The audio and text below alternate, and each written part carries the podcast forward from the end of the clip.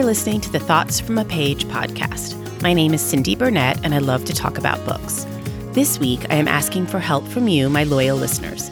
To continue to grow this podcast, I need to have a larger presence on Apple Podcasts.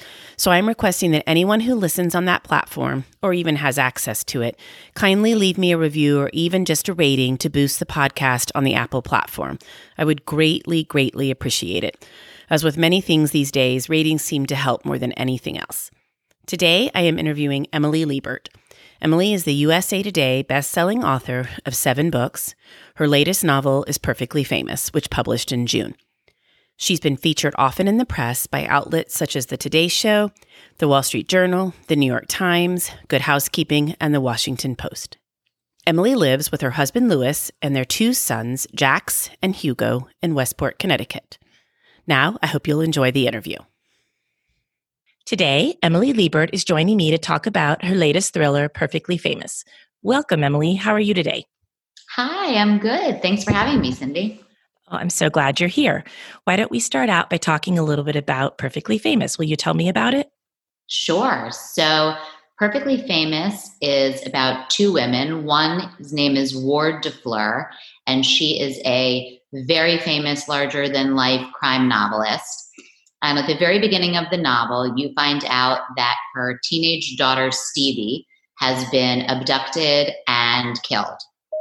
And Ward then decides that she's going to flee uh, her little town in Connecticut where she lives and renege on all of her book deals, and nobody can find her. And she goes into a sort of depressive hiding.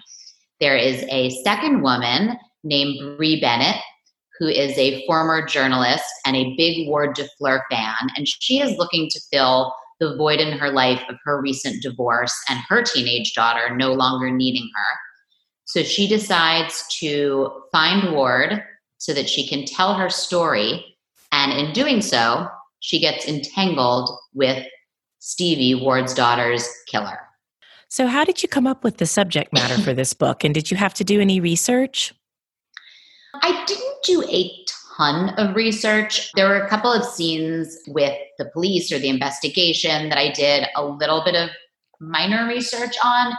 But I, I really wanted to write a book about two strong women who both had different but major to them obstacles to overcome. And I wanted them to not only find their own happiness or their own contentment on their own, but with a little help from each other. What would, do you hope that readers will take away from your book? I hope that readers will relate to these women. There are a lot of 40 something, 30 something, 40 something, 50 something, any age women who go through divorces. There are a lot of women who go through feeling that their children are growing up and they aren't needed as much as they used to be. There are a lot of women who have given up careers and are looking to get back into something once their time frees up because any of these various things. And I hope that people will also take away a nice sneak peek into the world of journalism and book writing. Well, I definitely think that will resonate with a lot of women. I have a, a, daughter who's a freshman in college and two teenagers. And already I think about the time when no one's at home and they're in college or out of college. And also the idea that I stopped working when they were little and have just begun in the last few years to get more involved in different things and find things to occupy my time unrelated to them. So I definitely think that's a very relevant topic for today's woman in any of those age ranges. Thank you. What was the highlight of writing Perfectly Famous? The highlight of writing it was that I had written a very, very thorough outline for this book, a 30 plus page outline with the intent of really planning out all of the twists and turns because there are some big ones in the book. And as I was writing the last line of the book, I changed the ending, which if you have read it, you know is a surprising ending and has turned out to be an extremely polarizing ending. Some people absolutely love it. Other people are like, is there a sequel? You can't leave me hanging. But so that was not only surprising, I hoped will not only be surprising to readers, but it was surprising to me because I hadn't planned on it, which is always fun. Definitely. I saw that it was causing consternation for some people, and other people were like, wow. But, you know, I think sometimes that's the mark of a great thriller because you are surprising people at the end. And if it was just an easy ending and everybody was like, wahoo, then maybe you haven't accomplished exactly what you wanted to. Well, I agree. Do you normally outline? I mean, is that the way you handle your books? You're a pantser or a plotter? I definitely am a plotter. With my first five books, I wrote outlines, but they were more, I don't want to say skeletal outlines, but they weren't as thorough as the one that I wrote for Perfectly Famous. But I would stick to them mostly, and then here and there I would change things for some reason, when I went to write my sixth book, Pretty Revenge, which came out last summer, I thought I would just do it pantser style and literally fly by the seat of my pants and just whatever came out. And it did not go well for me. And what it meant was that I had a very heavy overhaul slash editing process on the back end, which I'm not used to. I'm used to turning in, there's always editing, but I'm used to turning in a pretty tight first manuscript and draft. And so after that, I think that was what caused me to go so drastically in the opposite direction and write really this extremely thorough outline for Perfectly Famous. I think it's harder to write thriller, suspense esque type books without an outline than at least it was for me when I was writing more solidly women's fiction novels. You know, that's true. I hadn't thought about it from that perspective, but I think you're right because a thriller does require some forethought. You know, a where, where it's going to go. Mm-hmm, absolutely. And you want to surprise people and you want to make sure that the surprises come at the right moments and that the arcs in the story are at the right moments. And it, there's not that much of a demand for the fast paced, intricate plot as there is in thrillers, as there is in, you know, uh, in women's fiction as there in, as there is in thrillers, is what I'm trying to say. No, I, and I agree with that completely. I'm I haven't written any fiction and I, am not sure I'm really suited for that. But if I were ever going to do that, I think I would have to be a plotter because that's just my personality. It would stress me out to just sit down and try to think, Same. okay, I'm going to write and where is it going? So I'm always tending to be like, I can understand the plotter side of it and the pantser is sort of a mystery. Same. So you have a partnership with Wacoal for this book. Will you tell me about that? Yeah. So with each of my novels, I've partnered with a major brand. In the past, I've done nail polish sets, I've done lip glosses, I've worked with Canyon Ranch, It Cosmetics, Zoya Cosmetics, Gerard Cosmetics, and I always do a fun partnership. So this time, actually, after Pretty Revenge came out, the Wacoal Intimates brand approached me and they said, We think you're an influencer. And I said, Are you sure you're talking about me? And they said, Yes, we are. And I was like, Okay, great. I don't know who I'm influencing other than my kids, but excellent. If you think I'm an influencer, I'll take it. And they said, We'd love to partner with you on your next book. So we came up with a really fun campaign called The Perfect Fit, which is your perfect fit book and your perfect fit undergarments. And we work together. They support strong women and um, that's really an initiative i get behind in real life and with my characters. So we decided to partner together and do a bunch of vignettes for the brand uh, about the book and about getting my first bra. Well not my first bra fitting but my first one in many many years which is completely eye-opening by the way. Everyone should go get a fitting and Wacoal bras, and I'm not just saying this because we're partnered, are the single most comfortable bras I've ever worn. I actually get excited now to pick which one I'm going to wear every day. And um, this also landed me somehow taking photos of myself in my Wacoal bra and underwear on my front porch at sunrise with no makeup and no hair. okay, that's Done. hilarious. So how did that play out? Media for the world to see. So there you go. Forty-three years old and in my bra and underwear for the internets. Were your neighbors surprised? Typically, we have a long enough driveway that I don't think anyone was up at 6 a.m. And um, one of my very close friends, Jen Goldberg, who has a boudoir arm of her photography business called Private Portraits was the one that took the photos. So I think I was at much more ease with her than I would have been with someone who I did not know. Well, that's interesting. And I think that's a clever concept to pair for each book with a different entity or corporation and and then work together. That that's clever. Have you found that it's worked well? It's worked extremely well to achieve what I was trying to achieve, which is to draw more publicity to the book and also of course the brand. I, you know, I always tell the brands that I'm working with, yes, this is because I want more people to know about the book, but I also want more people to know about your brand because I only partner with brands that feel organic to the book or the, you know, the moment. Absolutely, because it would be very hard, I think, to be advertising or not really advertising, but partnering with a, somebody that you then didn't believe in. So I, I agree. That I would never do that. sense. Yeah, no, I agree. What comes first for you, the plot or the characters? The chicken or the egg. what will typically come first for me is a nugget of a plot idea. So, like, for example, with this book, I started thinking, what if something happened to someone's child and they disappeared and someone else was in pursuit of them? So, obviously, that's a very small nugget of the idea of what eventually came to be perfectly famous. And then I start thinking immediately of characters because my my books are historically very character driven. That's the way women's fiction is. And I believe that while these last two books, Perfectly Famous and Pretty Revenge, have been more psychological suspense or thriller ish, if you will, they really do also still straddle the line of women's fiction.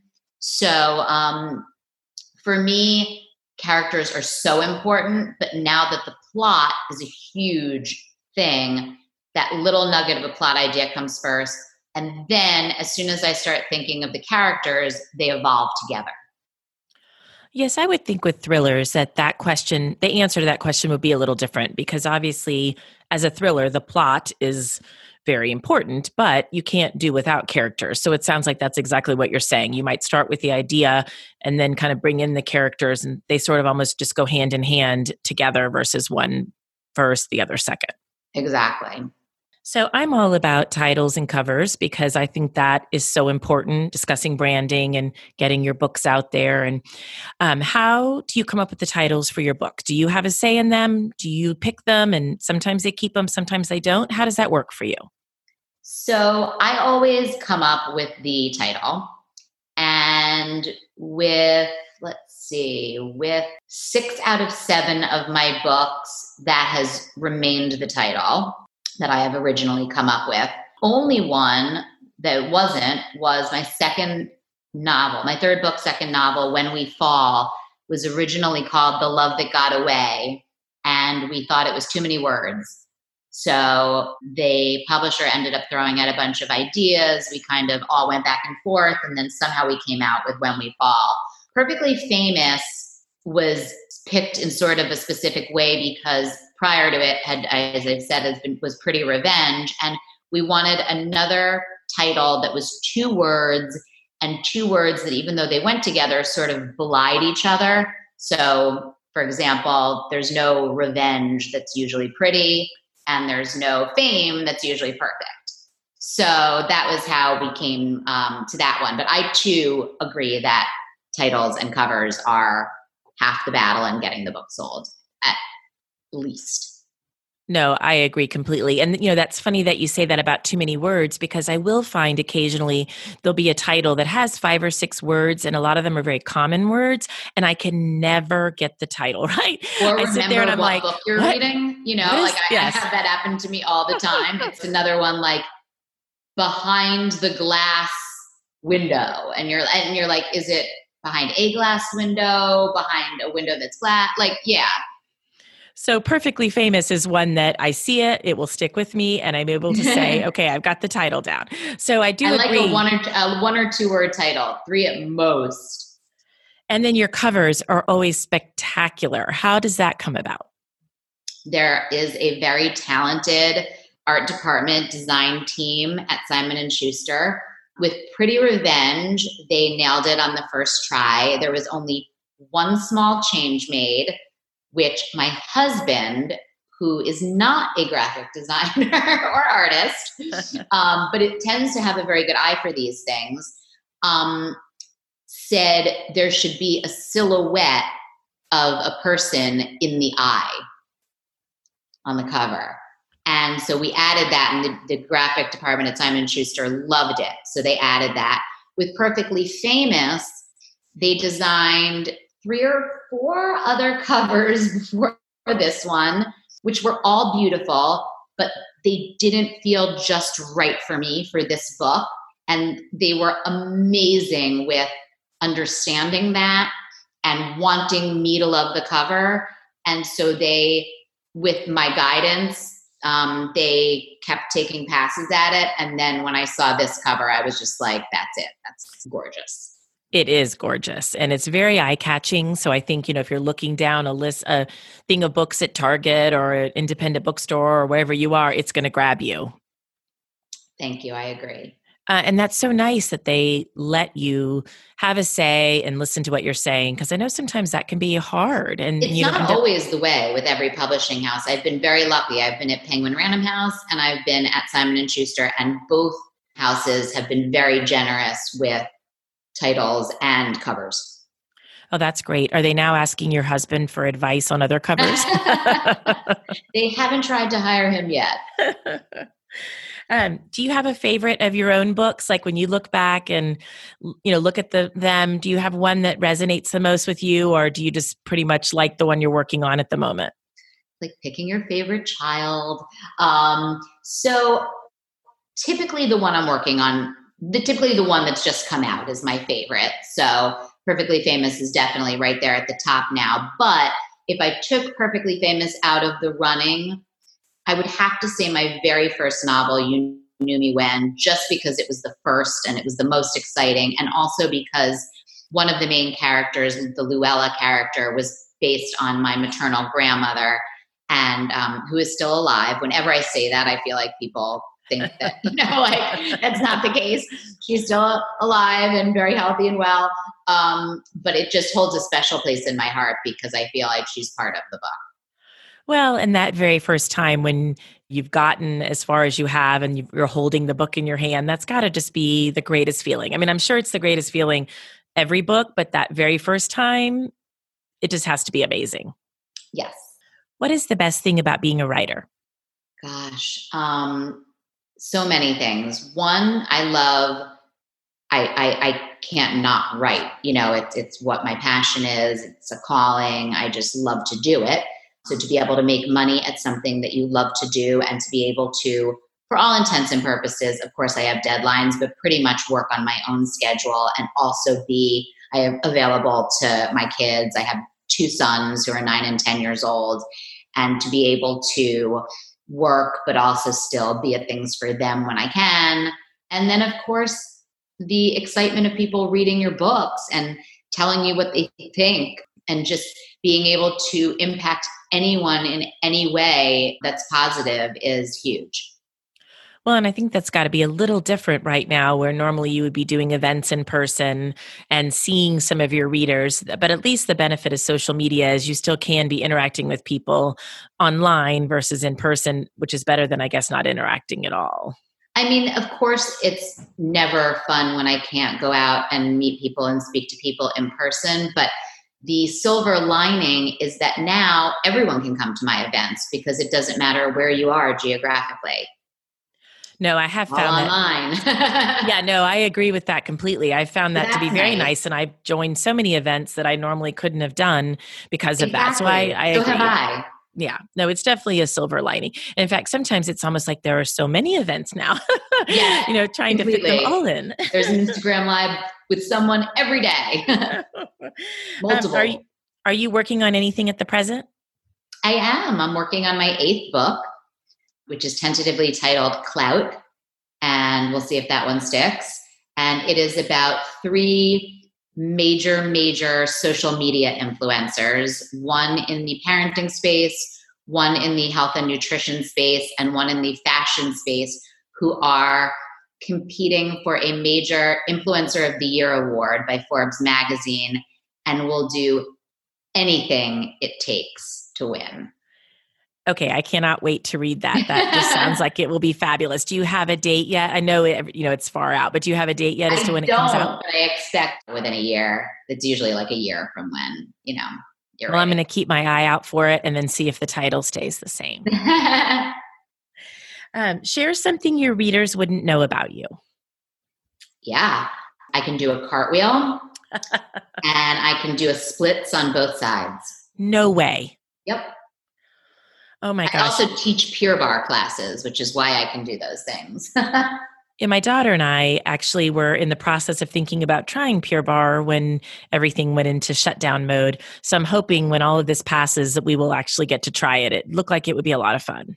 yeah, I w- I've been a teacher at the Pure Barre in Westport, Connecticut for about four years. Something fun I do on the side. It's clearly not my full time job. Oh, that's awesome. I lived in Westport when I was little. Oh, no way. I I went to Greens Farms Elementary for second and Oh. third grade. That's great. Uh, well, I am so glad you joined me today. I've loved hearing about everything. And before we wrap up, I want to hear about your recommended reads, like what you've read lately that you really like that you'd like to recommend to others. Sure. I just read Jennifer Weiner's Big Summer, which I thought was fantastic.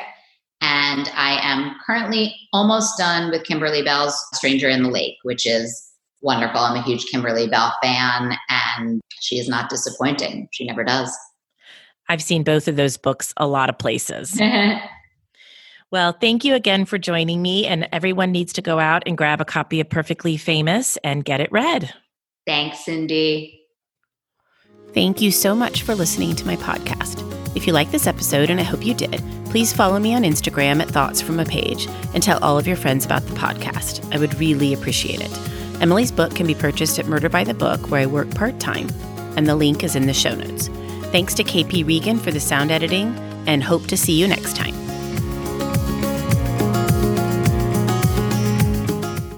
I'm Allison Holland, host of the Kennedy Dynasty podcast. Equipped with a microphone and a long term fascination of the Kennedy family, I am joined by an incredible cast of experts, friends, and guests to take you on a fun, relaxed, yet informative journey through history and pop culture. From book references to fashion to philanthropy to our modern expectations of the presidency itself, you'll see that there is so much more to Kennedy than just JFK or conspiracy theories. Join me for the Kennedy Dynasty podcast.